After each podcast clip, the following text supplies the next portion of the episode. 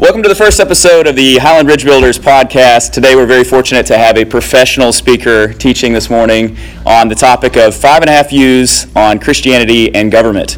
This is, I was going to call you Dr. Eric Gentry, but this is Eric Gentry. Thanks, Kyle.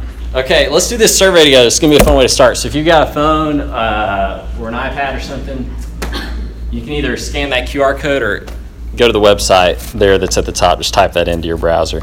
So tell me when you are, uh, when everybody's got it.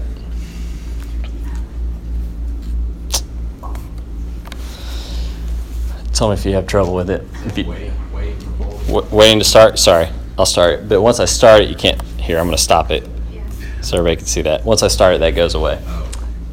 So go ahead and pull that up. Anybody having trouble? With the internet, it's not working. You might, yeah. I had to get off. I'm actually hotspotting from my phone. I had to get off the. Is not working. Okay, so you're gonna have to get off Wi-Fi and use data, I guess. Sorry about that. I'll reimburse your data. No, I won't. Yeah, I could do that. I'm gonna not do that. Uh, all right. So is anybody anybody still struggling to get on? Everybody on? Everybody on? So I can start this thing. All right. Let's go. So it because we can't connect to the projector either. This is super small, so I'm probably gonna have to read it for some of you, or you can scoot up up here. So the Bible is very clear about how Christians should relate to the government. It's probably on your phone though too. So I don't know that I have to be as worried about that. The Bible's very clear about how Christians should relate to the government. Yes, no, I don't know, I don't read my Bible.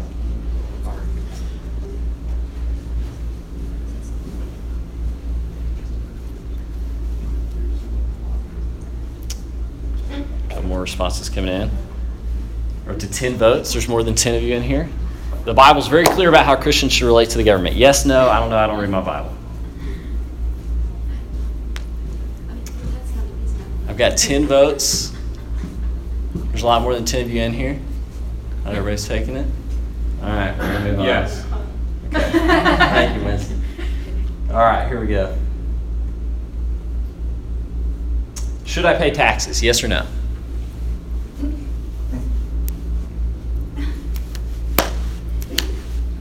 The libertarians in here? We're just I'm just asking questions, Keith. 13 votes. We got 100% yes. I'm going to advance that one. Should I vote?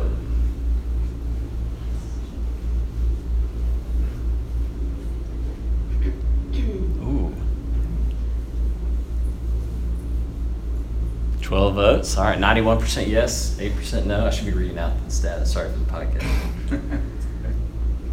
If an election, if in an election the choice is between two evils, should I choose the lesser of the two evils or not choose? So lesser evil or not choose? huh? That's interesting after the last question.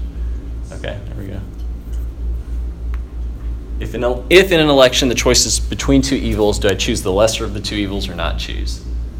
So we've got 54% say you don't choose, 58%, 41% saying the lesser of the two evils. Should I work for the government?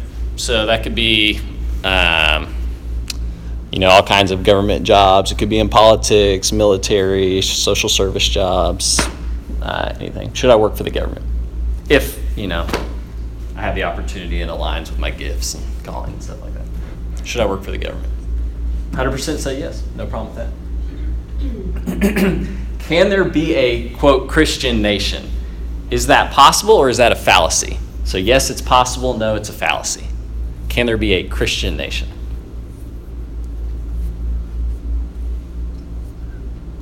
Huh. We're only at eight right now. Okay, keep coming. So we're at 12 votes. So 58% say no, that's not possible. 41% say, or 42% say yes, it is possible. America is a Christian nation. Yes, no, back in the good old days we were. Okay, which one of those do you think? America is a Christian nation? Yes, no, back in the good old days we were. What do you think? I'm really interested in all these people who are choosing not to participate. I wonder if the same choose not to vote, right? America is a Christian nation. Yes, no, back in the good old days we were. All right, that's interesting. So 21% say yes, we are, 71% no, 7% back in the good old days we were. I consider myself a Democrat, Republican, nonpartisan, or non participant. Non participant, pretty self explanatory there, but you're not participating in the political system. I consider myself a Republican, Democrat, nonpartisan, non participant. We're at 13. Wow, that surprises me. Okay, we got 61.5% say Republican, 38.5 nonpartisan. Governments are capable of contributing to human flourishing. We're getting a little bit more technical now. So, human flourishing. Can you define human flourishing? Well, we're going to try to define that here in a second, but define it as you will, basically. So, there, there, there's kind of like two typical views about what governments are capable of doing. One being those, one of those being check evil, and the other contribute to human flourishing. We're going to talk about those two there. Human flourishing meaning the good of the society, the best for people.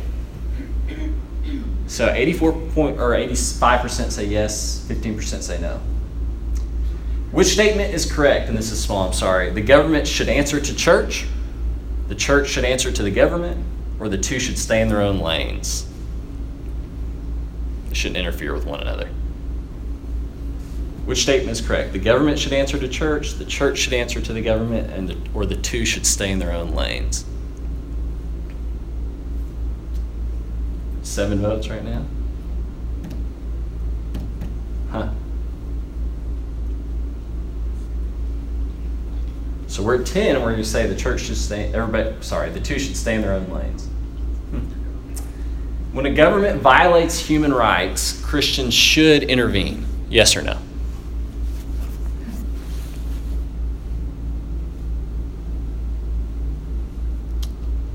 When a government violates human rights, Christians should intervene. Yes or no? 100%. Yeah. All right. 10 votes, 12 votes, 100% yes.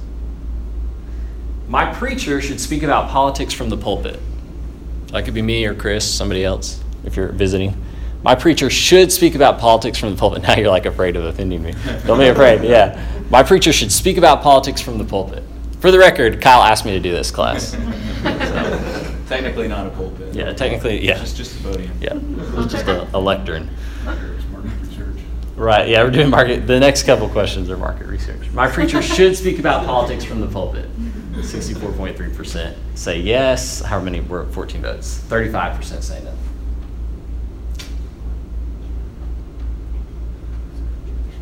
My preacher should tell me who to vote for. Sit down there. Yeah, so I can talk about it as long as I don't say anything. Uh, all right, so we're at 13 votes for no. Sorry, yeah, 92% no. Oh, look at that. I like that person. 7% yes. My preacher should tell me who to vote for. That's probably my wife. this, this, this answer is probably self explanatory. If my preacher did tell me who to vote for, I would listen. Yes or no? I think I'm going to skip that based on less. They're, they're already coming out. Oh, look at that. If my preacher did tell me who to vote for, I would listen. Look at that. They're just trying to make me feel better. Now everyone's Yeah. changing it to yes. Sixty-four percent said uh, yes, thirty-five point seven. Uh, or sorry, flip that. Thirty-five point seven yes, sixty something no. God bless America. Yes or no? The question mark Does he? up there. Huh? So who put the question mark in there? Yeah, that. I guess I put it there, but uh, that's God bless the. America? Yeah, it's a question.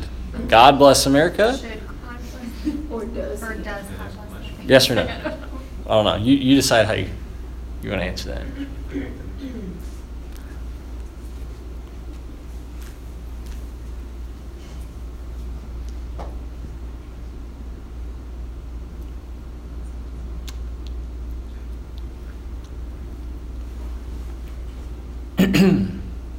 All right. 92 point or 93% say yes, God bless America, and 7% say no. All right, that's the end of the survey. We'll stop the survey. All right, we're gonna. I just want you to be thinking about those results here. All right, faith in government. I guess that could have been our title. Why doesn't everyone see things like I do? I, my first subtitle: Why the person sitting next to me in the pew is an idiot. Uh, but that didn't seem like the right thing to say at church, so I just didn't. And um, this is what we're going with five and a half views. And what I want to think about today is not whether you should vote Republican or Democrat or not vote or uh, maybe not vote. Um, I guess really more what I want to think about is historically how Christians considered the way that they relate to the government, the way they interact with the government. And um, there's kind of five historical views. There's a new view that I'm, I'm calling the half view.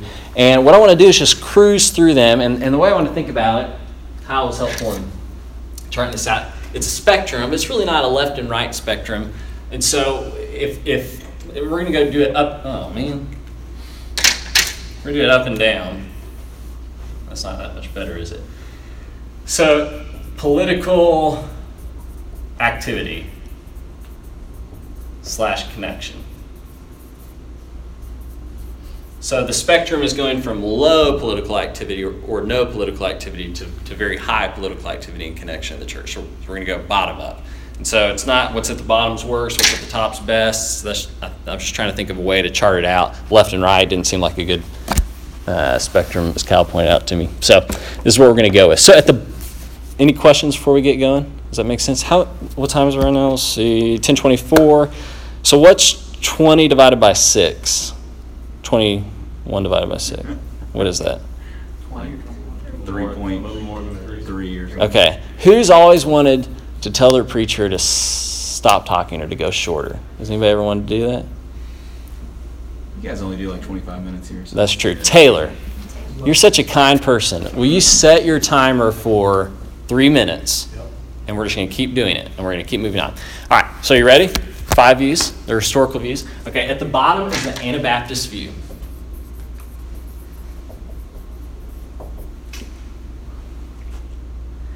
So this is Hebrews 11, 15 to 16. This is kind of a passage that Anabaptists might draw on. If they had been thinking of the country they'd left, they would have had opportunity to return. Instead, they were longing for a better country, a heavenly one. Therefore, God is not ashamed to be called their God, for he's prepared a city for them. So Anabaptists are, uh, so you might think about Mennonites, Quakers, Amish, that group of people. They come out of the Protestant Reformation, which happens in the 1500s in Europe. Martin Luther nailing his 95 Thesis to the church in Wittenberg. Okay. The Anabaptists believed that the Lutherans did not go far enough in the Reformation. That was their only complaint, that they, they didn't separate fully from the abuses of the Catholic Church. And so, one of the things that they're really upset about is infant baptism, that the Lutherans continued to baptize infants. And so, Quakers and Mennonites and Amish are much like us in that they, they don't baptize infants. They believe that you should be a believer to be baptized. Well, that belief got a lot of them killed, hunted down and killed. Who were they hunted down and killed by? Governments. Okay? So when Luther separates from the Catholic Church, he, um, the Catholic Church has an army. The Catholic Church is aligned with many nations, and in fact is a, a, a Holy Roman Empire. Okay, so, so, so, so they have an army. So Luther's now facing this problem of not just angry preachers, but angry preachers and priests who have military. Right. At the same time that Luther's separating from the Catholic Church, there are kings Switzerland, Germany, who are really tired of sending taxes to Rome. And so now they've got this guy who's starting this new church, which vicariously means if they join on, they're not going to have to send money to Rome. And so, so they align themselves with Luther. And so Luther and the governments in these European nations become very tight. Okay? And so Anabaptists are being hunted down by both Catholics and Lutherans. And so because of that, by their governments, essentially, hunted down and killed. So, because that, they are very suspicious of government. You following? That's kind of their origin story. And they want a complete separation from government. And, and they might appeal to passages like this one that you are not longing for this country, you're not desiring of this country that you live in or some other country here on earth. You're longing for a better country, a heavenly one, the kingdom of God. So they separate themselves from the rest of the world. And um, they believe, like, really clearly in darkness and light, evil and good. And to that question earlier, if an election's about two evils, the choice between two evils, they would say, you don't choose. Right? Because if, if you're choosing an evil, your hands are dirty. So, so they would not choose. Similarly, they don't participate in. Um, they're, they're typically pacifists, so they don't participate in war. In fact, most Quakers and Mennonites and Amish withhold the portion of their tax money that they calculate goes to defense spending, to military spending. They just don't pay it. Next. Next. Oh man, it's so fast. So uh, let me just say real quick there's a lot of famous Church of Christ people who would be in this strain because churches of Christ originate primarily in the South. How do Southern people view the Civil War? The war of Northern aggression. So guys like David Lipscomb, much later Batsell, Batsell Barrett Baxter, and others were pacifists and viewed that you, sh- you should not participate in government, you shouldn't vote. Uh, these folks, if they saw a meme on Facebook that said the only two people who've ever died for you are the American soldier and Jesus, they would want to kill somebody, even though they're pacifists, right? Because that's a that's a, a merger of two things that should remain distinct. The government, 1 Samuel 8, um, is the story of Israel asking Samuel and God for a king so they can be like all the other nations. So it's the start of government in Israel, right? And God lets them have it, and He tells them what the king's going to do to you. He's going to take your sons, He's going to force them to go to war, He's going to have your sons killed, He's going to steal all your crops for His storehouses. And essentially, all of Israel's kings do that. And the takeaway, what the Anabaptists would say is, what God is saying is government is sinful. Government is a rejection of God, and He gave them government as a punishment for their sin. So we're not going to participate in that. That's not of the kingdom of God, that's of Satan. It's sinful. All right, you following? Any questions on that? All right, let's go to the next one. Um, that's Anabaptist. The next view is the Lutheran view,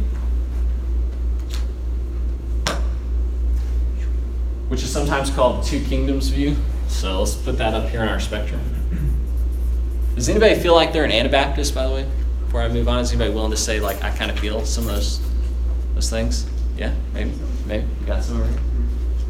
All right. Uh, so, Luke, so if you want to think about the biblical warrant for the Lutheran position, the paradoxical or two kingdoms position, you might think about Romans. Most people say Romans 13 when they when they say, "What does the New Testament say about government?" Romans 13 is the one you go to. But if you start with Romans 12, you get a more complete picture because in Romans 12, Paul's talking about how Christians don't repay evil for evil, they don't take vengeance, they leave room for God's wrath. If their enemy's hungry, they feed them. They're not overcome by evil, but they overcome evil with good. And then he switches to government. He says, Well, this is what government does. Now, you should be subject to them, for there's no authority except which God has established. And what governments do is they use the sword to enforce order, basically. They use violence to enforce order, is what he's saying. Can read that while I'm talking if you want to. So, what they would say is going back to 1 Samuel 8, that government is not a sin, it's an accommodation.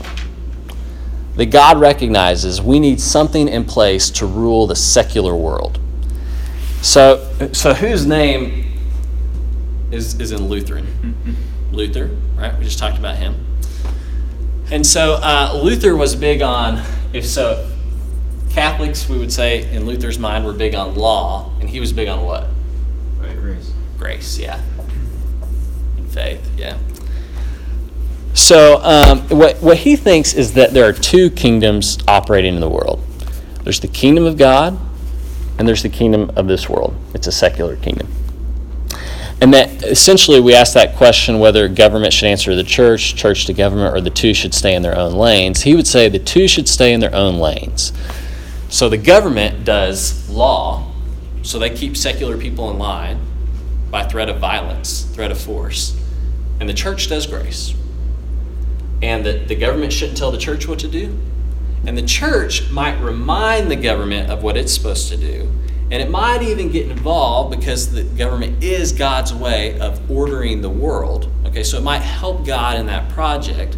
Okay, but we're, we're not going to succumb to kind of the things that the ways that uh, the government goes about that, namely violence, right? We're going to be very leery of that because we're, we're supposed to be grace people, mercy people. Are you following? Uh, questions about that so far? Okay, so Hermann Sasse, he's a theologian, he said, There can be no Christian state. He would be a Lutheran. There's as little possibility of a Christian state as there is of Christian technology. What he means is something can't be a Christian unless you can baptize it. You follow that? So you, you can't have a Christian business, you can't have Christian technology, you can't have Christian schools. And there certainly can't be a Christian nation, that the two are, are separate kingdoms that can interact with each other, but they're separate. Martin Luther um, said the secular government is desi- designed to restrain the unchristian and wicked so that they are obliged to keep the peace outwardly. So government enforces behavior, but the church does belief. Was the idea there? Um, because of that, government should not intervene in matters of the church, including things like marriage. So Ted Cruz, when he was running for office, he said in a political campaign speech that when he became president, he would defend the sacrament of marriage. Time? Time's up. He said he would defend the sacrament of marriage. Okay, so an Anabaptist would say, like, you're full of it, Ted. Uh, but a Lutheran would say, sacrament of marriage. Well, who does sacraments? The church does sacraments, Ted. Okay. So you might be able to deal with, like, if a married couple gets divorced, who gets the stuff, uh, you know, end of life decisions, the kind of marital rights. But administering the sacrament of marriage, like making this marriage holy in the eyes of God, that's the church's job, Ted, and you can't touch it. We're going to stay in our own lanes. You following that? Okay. Bonhoeffer is a famous uh, Lutheran, and he kind of is the transition between the Lutheran view and the what we're going to call the Black Church view. Actually, we're not going to call it. That's what political thinkers have called it, and we're going to go there next. But he said that when it comes to the abuses of the government, that, that a Christian has three options. Anybody have any questions on this? Anybody, y'all know who Bonhoeffer is? When I say Bonhoeffer, does that make sense? So Bonhoeffer was a German theologian who ends up being killed by the Nazi Party because he participates in an assassination attempt on Hitler's life, and he was a pacifist. So he said you got three options as a Lutheran. One is you help the state be the state. So Christians kind of stand apart from the government, and they may vote, they, they may um, lobby or things like that, but they remind the government your job is to keep evil in check. We're going to keep kind of pushing you to do that. And so he says you help the state be the state, you question them regarding their roles as the state. He says the second thing you can do is you can aid the victims of state action. So in his case, he's talking about Jews who've been bussed off to concentration camps. He says you could aid the victims of state abuse. And the third option is when the existence of the church, so when the, when the state begins to breach over into the church's territory, when the existence of the church is threatened by the state, as defined by God, it is not enough to bandage the victims under the wheel of the government, but you must put a spike in the wheel itself. So that's why this pacifist Luther ends up trying to kill Hitler because he says essentially the government has now attacked the kingdom of God. And this has a lot to do with the Lutheran Church in Germany at the time that was sponsoring this racism and uh, murder. And so he, he says, what you have to do, if you imagine like a wagon wheel, right, what you got to do is you put a spoke in the wagon and so it flips over. You got a Christian has the responsibility to overthrow a corrupt government. Questions? All right. So the next view is what's typically called the Black Church in America view. And as you might guess, it originates largely in the 50s and 60s. So folks like Martin Luther King Jr. And the goal of the black church in politics and the rest of life is the relentless pursuit of liberation, justice, and reconciliation in all spheres, all institutions. So, government, schools, military, businesses, workplace, technology, all spheres. That's, the black church is interested in communal reform of all those areas, so government kind of falls under that radar. Um, so, eight years ago, or nine years ago now, Obama gave a speech on race uh, because his reverend, anybody remember his reverend? Jeremiah Wright. Yeah, Jeremiah Wright was on tape saying what? Well, You remember? GD America. Yeah. So God damn America. I was on tape saying that. I want that in the podcast. We'll delete that. Right. So, what was the context of that sermon?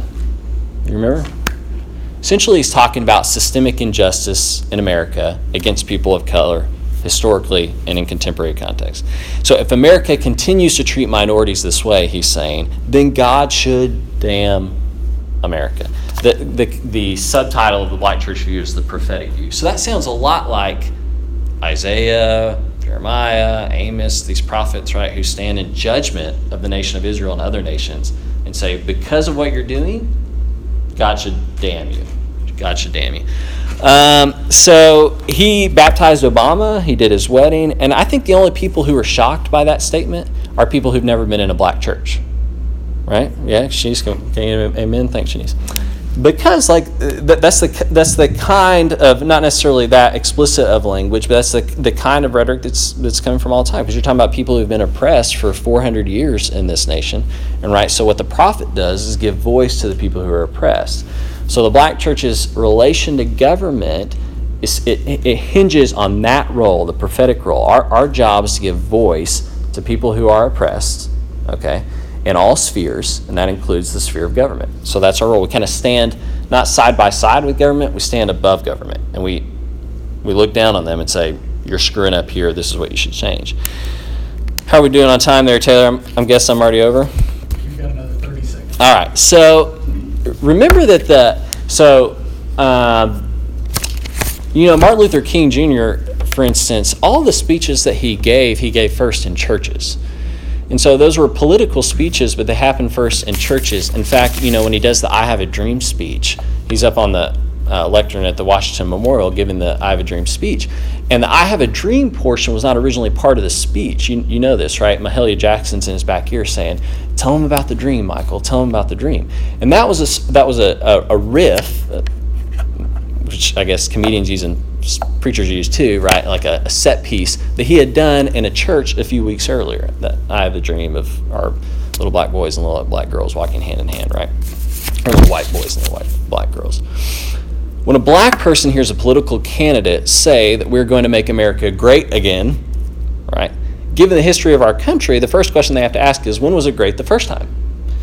And and this is one of the reasons that um, today you know, most, so majority African Americans, if, if, if they were to vote, were to vote Democrat because of the difference between progressive and conservative. Because conservative, by definition, means I want to conserve something that is or was. And, and there's no point in history that most black people want to go back to in America. Are you following? So, so they're going to pick a progressive agenda because, like the prophet, their relation to government, their, their desire for America is its aspirational vision of itself. Okay, what's good about America is what it desires to be. And our job as the black church is to help it be what it desires to be, which is actually equitable and fair. And so they will vote, they will participate, lobby, demonstrate. Questions on that? I'm cruising. I'd love to hear have any questions. Okay, so we've got Black Church, Lutheran, and Anabaptist. So any, anybody feel like they're Anabaptists? Yeah, we had a couple hands. Lutheran, two kingdoms. They should stay in their own lanes. Kingdom of God, kingdom of the world, grace and law, maybe. Black church, you? Anybody feel like that's kind of where they're at? Yeah? What's right here? Shanice? Okay. So the next view is what we call the Reformed view. Taylor, what time is it? It's 1041. Uh, so this is Colossians 1, which 1 15 through 20, which basically says in summary, Jesus is Lord of everything. Okay, everything. And the Reform view is that um, every everything should belong to Jesus. And so um, Abraham Kuyper has this great quote. He says, There is not one square inch of the whole domain of our human existence in which Christ, who is sovereign over all, does not cry, Mine. Mine. That belongs to me. So uh, the Reform had this idea of what's called common grace. And, the, and, and that means common. So grace would be like a church term, common would be like a world term. And what that means is that secular institutions are capable of doing good if, if they're directed to do so. Right? They're, they're capable of basically administering grace in the world. So uh, things like institutions, schools, businesses, families, governments can be agents of worldly transformation. So they can contribute to human flourishing. If you remember, the Lutheran view is that the government should keep evil in check. The Reform view is that the government goes a step farther and should try to create human flourishing. So the Lutheran Church says that human flourishing is only a result of grace and only the church can make that happen. The Reform view says the government can make that happen and should make that happen. And so the Christian's job is to help the government make that happen. If, let me back up there and, you know, in, uh, in the Constitution it says that the United States government exists to provide for the common defense and what? Promote the general welfare, human flourishing, two views of government. So Lutherans say they can only do one. The Reformed view says they can do the other, and it's the Christian's job to make sure they do. So James Dobson, you've heard like James Dobson? He'd probably be like the figurehead of the Lutheran view. His, he says the redeemed people redeem culture as they engage in it. And this has something to do with what David was talking about last week when we think about culture. Instead of withdrawing from culture, we should engage in it to shape culture, is what Dobson would say. So Jesus wants to be Lord of everything: Wall Street, Hollywood, Washington. So you should you should go to Hollywood and you should make movies, not cheesy Christian movies. You should make movies as a Christian, right? And then you're you're shaping culture from the inside out, right? You kind of you enter the the secular sphere, whether that's government, Hollywood, Wall Street, business, as, as like a missionary. You're going in there to, to transform them, okay, from the inside out. And because government, let me go back. These people said government is sinful, Anabaptists. Lutheran people said it's a concession, an accommodation. God recognized we needed governments in the world to keep evil people in line. What the Reformed think is that government is part of God's created order. It was part of His intent all along to bring about government. So it's a good thing. Government is good. Yeah, Taylor. Oh, that's not a question. That's a three-minute warning. Um, so you should be obedient. America um, has never been a Christian nation. They would probably say, but it can be if more Christians engage in the political process. So Christians should infiltrate government. Uh, in the 1920s, there was this really famous thing I talked about before called the Scopes monkey trial, which is about evolution. And after that, uh, that really gave rise to what's called fundamentalism in church, or not in churches of Christ, in all churches, which is a very kind of rigid view of Scripture and, and often accompanied by a withdrawal from society. So we're going to homeschool all our children. We're not going to buy things publicly. We're going to make our own clothes, stuff like that. And um, a lot of people are saying that that's what we should do today. Some people have called that the Benedict option. Has anybody seen that language, the Benedict option? He was a um, a monk who withdrew and kind of created cloisters of society where we, we control our own culture as Christians. Well, what the Lutheran would, or not the Lutheran, the Reformed person would say is since the Scopes monkey trial, Christians withdrew from the public sphere. And if, if you're wondering why we don't have a Christian nation, it's because of that, because they withdrew. And so that's the opposite of what we should do. We shouldn't be throw up our hands because, you know, our, I was going to say something about our president or, or some political person has done something terrible we should say, well, duh, they've done something terrible because Christians aren't telling them what they should do. We should get in there and get involved. All right. And the last view is the Catholic view. What time is it, Taylor? It is ten forty-six. All right. So he told them still another parable. The kingdom of heaven is like yeast that works through the dough. And so, really, the Catholic view is the top. I said this earlier the Catholic Church not only is its own government, but has been aligned with so many governments over the course of 2,000 years um, that, that they're often one and the same. And that, that really is the Catholic view in large part that uh, total merger of church and state, with the church being dominant. So that the, the government still answers to the church's whims, but the church is dominant. They do have seven um, social teachings, Catholics do, that govern how they think you should interact or vote. They, they would say to be a good Catholic means to be a good citizen of your country. So you should vote. You should participate in the Catholic or in the uh, political process because that makes you a good Christian or a good Catholic. Um, I was going to say something there. What was I going to say? Social teaching. Oh, so for instance, one of the social teachings is the dignity of life.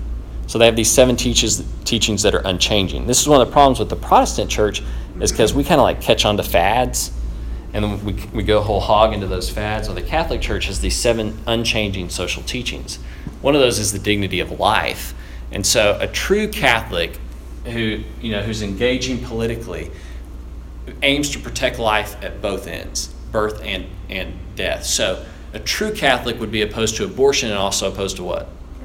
death penalty. Yeah, capital punishment. They would be opposed to both. So it's a more consistent ethic than, than some Protestant Christians when it comes to being involved in government. What many Protestants do is they just jump in and assume that they, they know what's best for the world because they're a Christian, right? And we all agree on everything. But then they're voting on different things. Whereas the Catholics are, are governed by these seven things are most important. We could talk about those another time. And so you're going to vote, participate, legislate along these seven parameters. The last view is a view called dominionism, and we won't talk about it much, except that um, the idea is that uh, Christians are the only ones who have the mind of Christ, so they should be in charge of everything.